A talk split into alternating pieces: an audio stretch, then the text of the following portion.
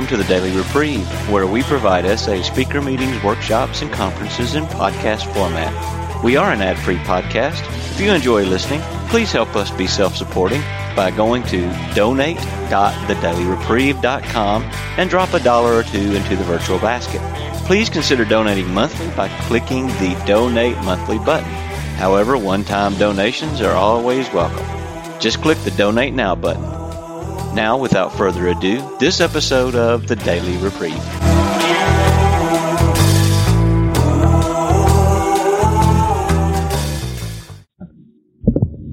Um, okay, so I have a quick announcement. Monday night, 7:30 on uh, Hillsboro Road has a tradition of people doing a public first step. Um, the, one of the people who started that meeting took that from her former uh, meetings in another state, and also it's very common in an addict program for people to give their first step publicly. So Monday night we'll have a first step, and it's a week from this Monday. So it's the fifth Monday. It's April 30th, and it's an open meeting. Anyone's welcome to come if you have that space and a desire to come. Um, so a fellow Monday night goer, traveler, is my friend Tina G. And I've known I've known Tina G a long time. Uh, when she first came into the program. And so three things that I know from Tina G. One is she keeps coming back. Um, another thing about Tina G is that she works a, a hard and good program. Um, I know Tina G is willing to share from her own life. She uses I and me statements. She talks about herself and she shares her experience, strength, and hope on a regular basis. Um, the other thing about Tina G is that she he, she carries the message. She cares about newcomers, and typically she's the first person to welcome a newcomer at our meeting and offers herself, gives her phone number, and really encourages people who come into our meeting. So I'm very privileged to introduce and welcome my friend Tina G.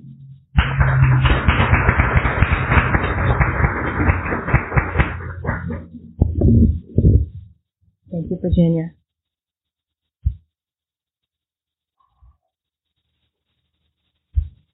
Hi, I'm Tina G., a grateful member of S-Anon. Thankful for the opportunity to share with you today. And I want to assure any of you that might be wondering um, if I qualify to be an S-Anon. I, I do qualify. In the Green Book, there is a checklist of questions, and I answer yes to all 19. All 19. Um, can't believe that, but true. So I am here for a reason, and it's because I am an S-Anon. My sponsor always tells me to lead with my weakness, um, and when leading at my Monday night group, I usually say that I don't have any weaknesses. Um, I don't know why, but that gets a laugh no matter how many times I say it. And I figure there must be something that I don't know that they do. Um, when Vicki Mook called and asked if I was willing to do this, I told her I would be honored, but that public speaking is one of my greatest fears. So today I am leading with my weakness.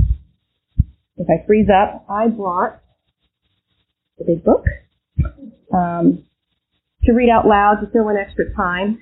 Um, I will read the chapter to the wives, which I don't particularly like, and I was, I'm hoping that will motivate me to keep pushing through. Um, I'm going to try to think of this as a conversation on the phone or that I'm leading a meeting um, and sitting in a circle. And if those two things don't work, um, I'm going to imagine you all in your underwear, which, by the way, is not conference approved. Assuming I do make it through, I'm going to talk a little bit about um, where I've come from, where I've been, and where I am now. And I have prayed that I will be sober-minded in my sharing. So I grew up in Northeast Indiana in a middle-income home. My dad was a mechanical engineer, and my mom a homemaker. I'm the youngest of three girls. My oldest sister was the scapegoat, and she was frequently punished. Um, I have a vivid memory of Dad chasing my oldest sister down the hallway and kicking her as she ran. My oldest sister's physical appearance didn't meet my dad's standard, and so uh, he and the rest of the family called her Fat Butt. My middle sister was the achiever. She had good grades and she lived in her own little world of denial. And she still does. My role in the family was that of comedian and peacemaker. So if any of you have been around me much, I'm known for um, cracking a joke occasionally. And that's because I've had years of experience. In fact, if I'm going to get myself in trouble, it's usually with my tongue. So I apologize in advance. We were a very religious family with black and white thinking, and we had secrets. One of those secrets being that my dad, a prominent member of our faith tradition, was a rageaholic. Dad would come home from work most days with his face red, teeth clenched, eyes bulging, hands clenched tight, stomping, yelling and cussing. There were never words of comfort or compliment, only ignoring or criticism times I thought, maybe I, uh, I'm not remembering this correctly, or maybe I was just too sensitive. Uh, then I recalled the time Dad got a growth on his throat and um, he had to have surgery. The doctor asked Dad if he was a professional singer or a public speaker. Usually, patients that got growths on their throats um, um, had that profession. Um, that tells you how much my dad yelled. The other secret in the family was that I was molested by my cousin, who was nine years older. When my parents found out, they kept him away from me, but we never talked about it until many years later. They had hoped that I would forget. I never forgot. I spent my childhood not understanding what had happened to me. I was taught, I was not taught to think about my own needs and to take positive actions to meet them. The pattern I saw growing up was that of not dealing with serious issues. We had a neighbor that was known to be a peeping Tom and a pedophile, but my parents never reported him. They also never got help for their unhappy, dysfunctional marriage. I acquired some unhealthy beliefs about myself very early in my life that I was not worthwhile and lovable. I have no memories of my dad picking me up and giving me a hug or telling me he loved me that I was able to control other people's behavior. I tried to control my dad's behavior by being the good little girl or just being invisible. And that I was alone. I didn't feel protected from my dad or predators. I was groomed to not have a self and to make someone else the center of the universe. I was groomed to marry an addict. In 1991, that's just what I did. I chose a partner who could not or would not love and support me in a healthy way. Around a year into our marriage, my husband disclosed to me that he had been unfaithful. He was very remorseful and had begun seeing a therapist. We went to a few couple sessions together and then I was fine. F-I-N-E, freaked out, insecure, neurotic, and emotional. He was the one with the problem, not me. It was at that point that I began to live life from the standpoint of a victim and perceived any personal criticism as a threat. Anger, fear, and depression were nearly constant. I began to kill parts of myself off so that I could survive. I had fewer needs and began to isolate. I lived in fear that my SA would be unfaithful again. My self-esteem dropped to low level, and I doubted my attractiveness, my emotions, and my sanity. I felt betrayed by my husband, whom I loved the most. I remember nights of not being able to sleep and going into the bathroom to cry. I cried so hard at times that I thought my insides were going to come out. The grief and pain were so big, but I was too ashamed to ask for help. After several disclosures, job changes, moves, and three children, I felt emotionally numb. I was focus- focusing on my husband to the point of obsession and had tried every known method to control it. I misused television and food and kept so busy that I didn't have time to feel my emotions. I neglected my health, my job, and my children. No matter how I tried to struggle against it, deny it, or minimize its effects, the failure of my efforts to cope with sexaholism brought me to the point of despair. My life had become unmanageable. Does this sound familiar? Yes, my life was the S-Anon In January 2006, almost 15 years um, of marriage, I walked into the doors of S-Anon. That night, I was, as someone described to me many years later, like a timid little mouse on a shelf, hiding behind something. Nothing of Tina was left. I had killed every part off that didn't allow me to stay in my dysfunctional, horrifically painful marriage. I remember hearing that if I kept coming back, I would learn who I was and know God better. That kept me coming back. I began to see my problems in a new light, and the awareness dawned that I did have choices concerning my own actions. This was the beginning of my recovery. I began, as the White Book says, to take the actions of love to improve my relations with others. Please note here that love is an action. The first action I took was to go to meetings. This was a big deal for me. I never left my kids. My 12 year old daughter used to cry when I would leave to go to my meetings on Monday nights. That's how unusual it was for me to do something as simple as leave the house without my kids. Within the first month of my recovery, there was a tragic incident in that my eight-year-old daughter saw porn on my husband's computer. We own our own business, and I had brought her with me while I took care of some things. I was logging her into the computer to play games, and a porn site popped up. Every time I tried to get out of site, a new image would appear. While I was frantically trying to get it to go away, I yelled at my daughter to turn around so she wouldn't keep being violated. So what were my actions of love? The first thing I did was I made a call. I don't imagine that she remembers this, but I called a stranger named Nancy A. I was crying and telling her what had just happened. I remember saying through my sobs, I just don't trust him. And Nancy A said, good for you. I think maybe I stopped short and looked at the phone. It's a good thing I don't trust him, really? Let me tell you, I took that idea and I ran with it. Oh, I began immediately after that phone call to love my husband and children well, and I set a boundary. I told him that the kids and I would no longer set foot into the office until he made it a safe place. That day, he got somebody to put blockers on the computer. Another action of love was for my sweet little eight-year-old daughter.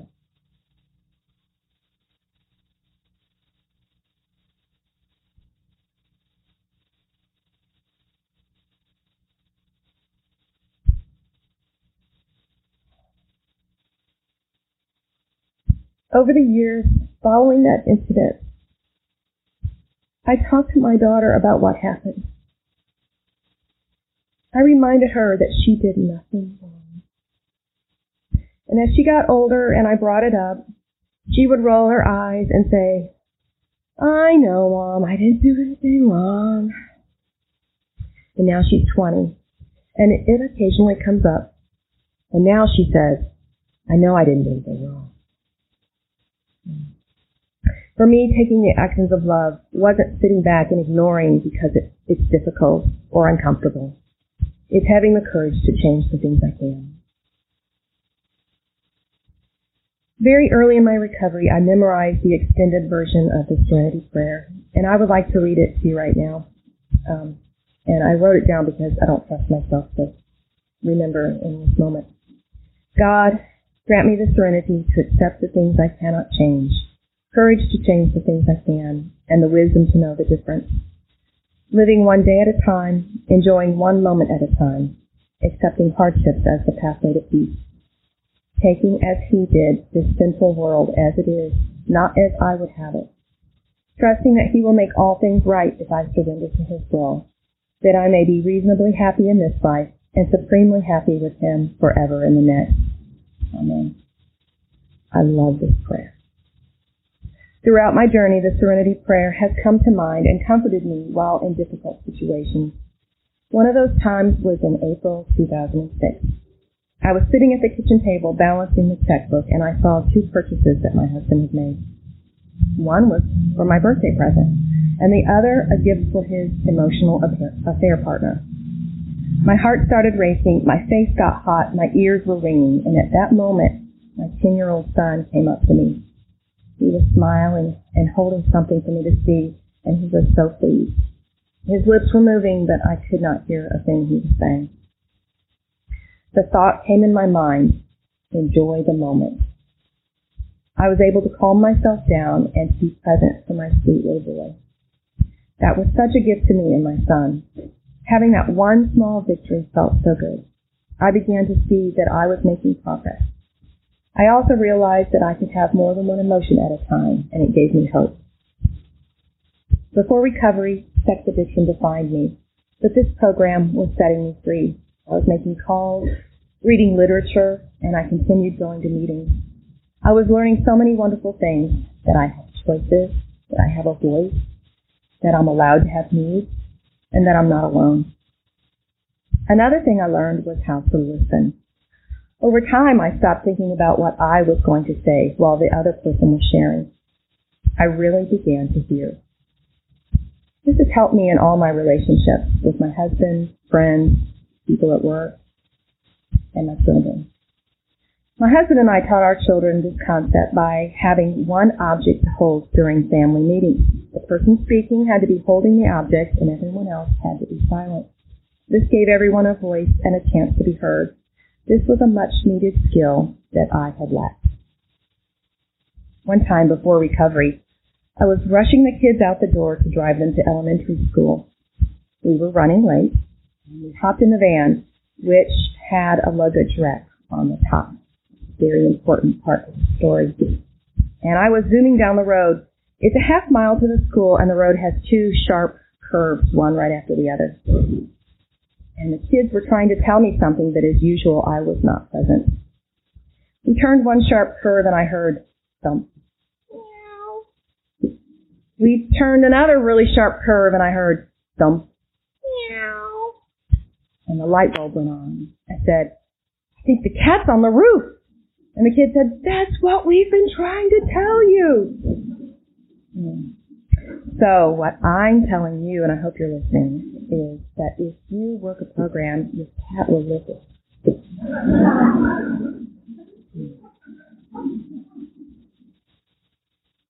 That's not conference approved either. I got a sponsor within the next few months, and she began helping me work my first step. I decided that I needed a different sponsor, so I changed. This was not easy for me. I was worried about hurting her feelings.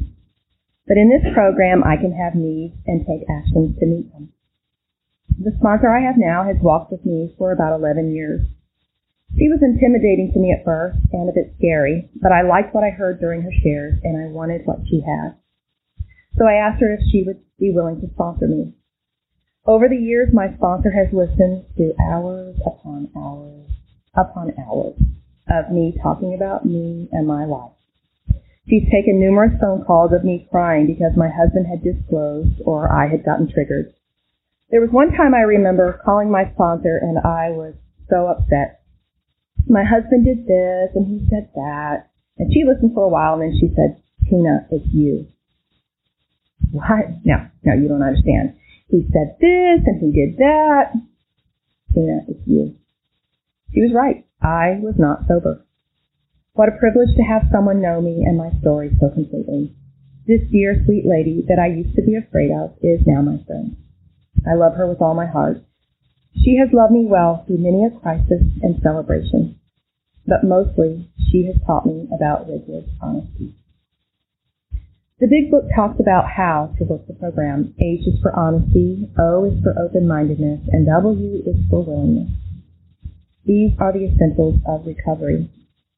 The Green Book says that as I connect at a deeper level with my higher power's love for me, I will feel a greater ability to be honest, to know myself, and to be seen and heard by others. Until I could be honest with myself and be open-minded and willing to hear what my sponsor and others had to say to me, I could not get better. My sponsor has told me that she hasn't had another sponsee that was in such a thick fog of denial don't even know I'm lying. That's what denial stands for. I couldn't be honest with myself, let alone another human being. I was a liar. Oh, I lied to myself about who I was, what I felt, and what I thought. I was a complete fraud. I had spent my childhood and marriage trying to escape reality, and it took the love and patience of my sponsor, who was safe, to call me to the light. It took me close to two years to begin to feel. My sponsor had me call and tell her what I was powerless over. I wasn't really feeling it. She had me get a sketch pad and make two sections. I was to draw pictures of things I liked and things I didn't like. Yeah, not so much. Um, I could tell you what my SA liked and what he didn't like, and I could tell you what he was powerless over. But I was kind of vanilla.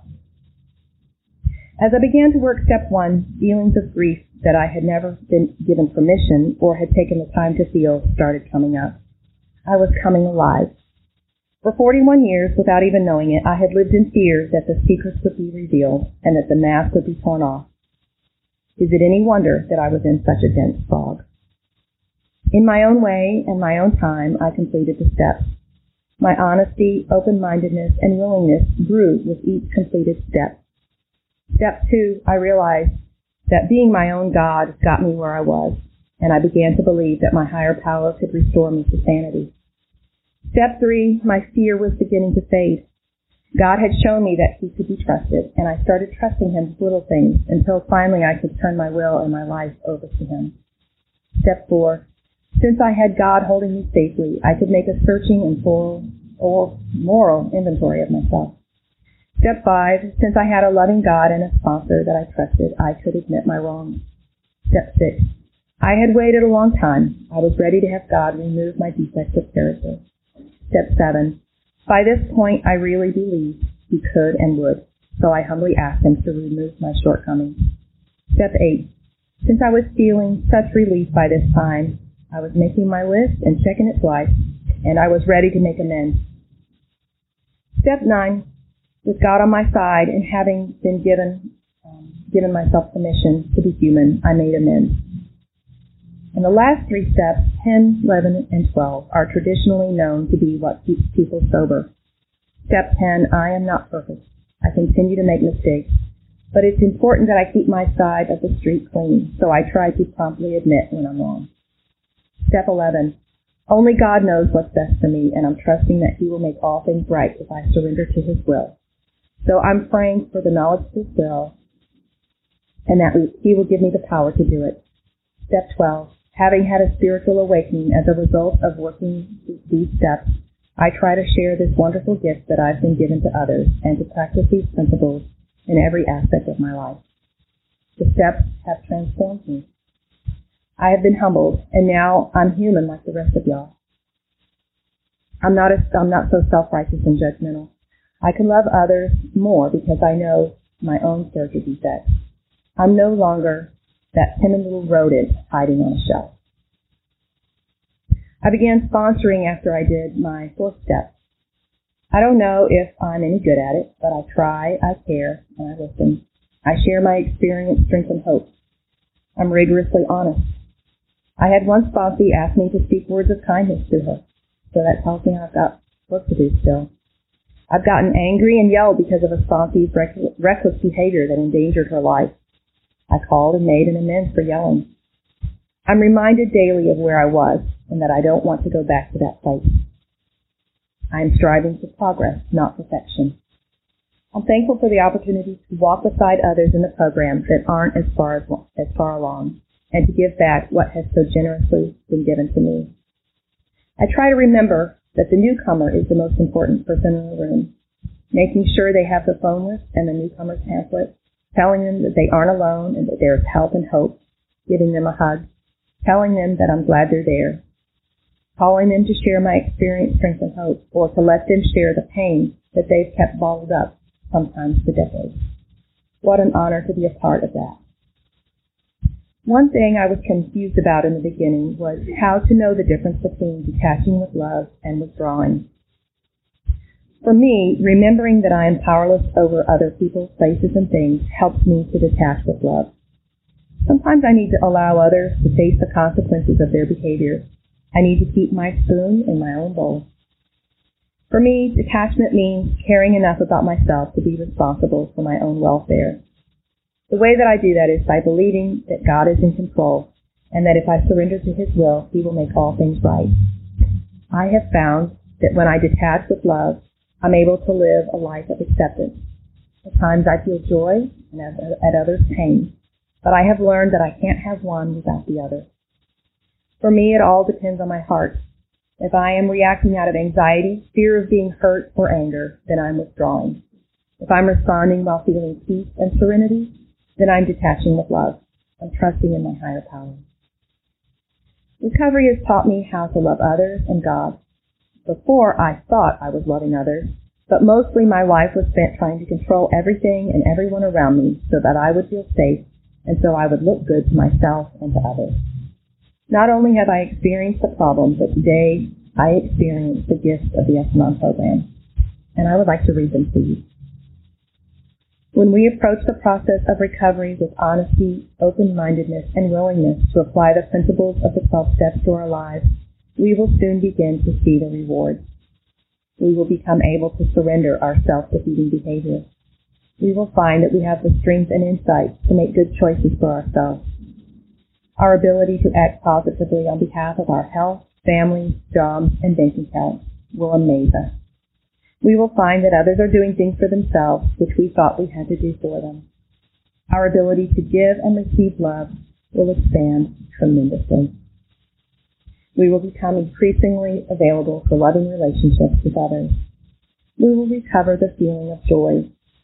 We will become more honest with ourselves and experience a new comfort in our intimate relationships we will feel the security that arises from true fellowship with others in the program, knowing that we are loved and accepted just as we are. Feelings of failure and inadequacy will be replaced by self-confidence and independence of spirit. We will no longer expect other people to provide, to provide us with an identity or a sense of self-worth. We will find the courage to be true to ourselves. We will know peace of mind and feel a stronger connection with the higher power of our understanding and our hope will turn to faith that God is really working in our lives as we explore the wonders of serenity, dignity, and emotional growth. I have experienced all these gifts, but the one that surprises me the most, even now, is that I have found the courage to be true to myself. A very simple example of this that I can give you is after starting recovery, I began to enjoy being creative. Years ago, before recovery, I remember pulling out the construction paper and Crayola watercolors for the kids to make, make something. I decided to join them, and I drew and painted a picture of a deer drinking from a river. I actually thought it was pretty good. But when my husband saw it, he said it looked like a kangaroo. Honestly, if a monkey had criticized my work, I would have given up. But today I don't care what anybody thinks. I paint, make baby shoes, stuffed animals, whatever makes me happy. I made it through. It says, you made it through. I'm on the last page. My higher power has been so faithful, and I know that he has my back. For me, working this program has been a lifesaver. I want you to, know that I believe that your higher power has your back too. He can bring you back to life if you let this addiction define you. So I'm inviting you to join me on this journey. Thank you.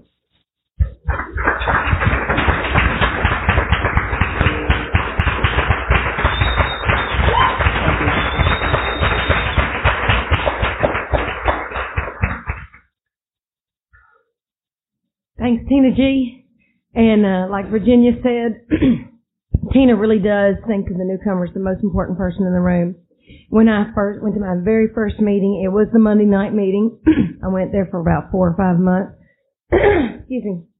And uh I'd gone with a friend that was I was really close to, but uh it was this girl, Tina G, walked up to me afterwards. She could have let me hang with my a friend or other be be all by myself, but no, she came up and she loved on me. She spoke to me, and for almost nine years now, I talked to her at least once a week. Thank you. okay, I didn't get all. um, I would like to thank you for listening to this episode of the Daily Reprieve, the best source for experience, strength, and hope for SA members. Please subscribe to this podcast to be alerted of new episodes. Please show your support by donating to The Daily Reprieve by going to donate.thedailyreprieve.com and choosing either monthly donations or a one time donation by clicking Donate Now. Thank you for listening and stay tuned for the next episode of The Daily Reprieve.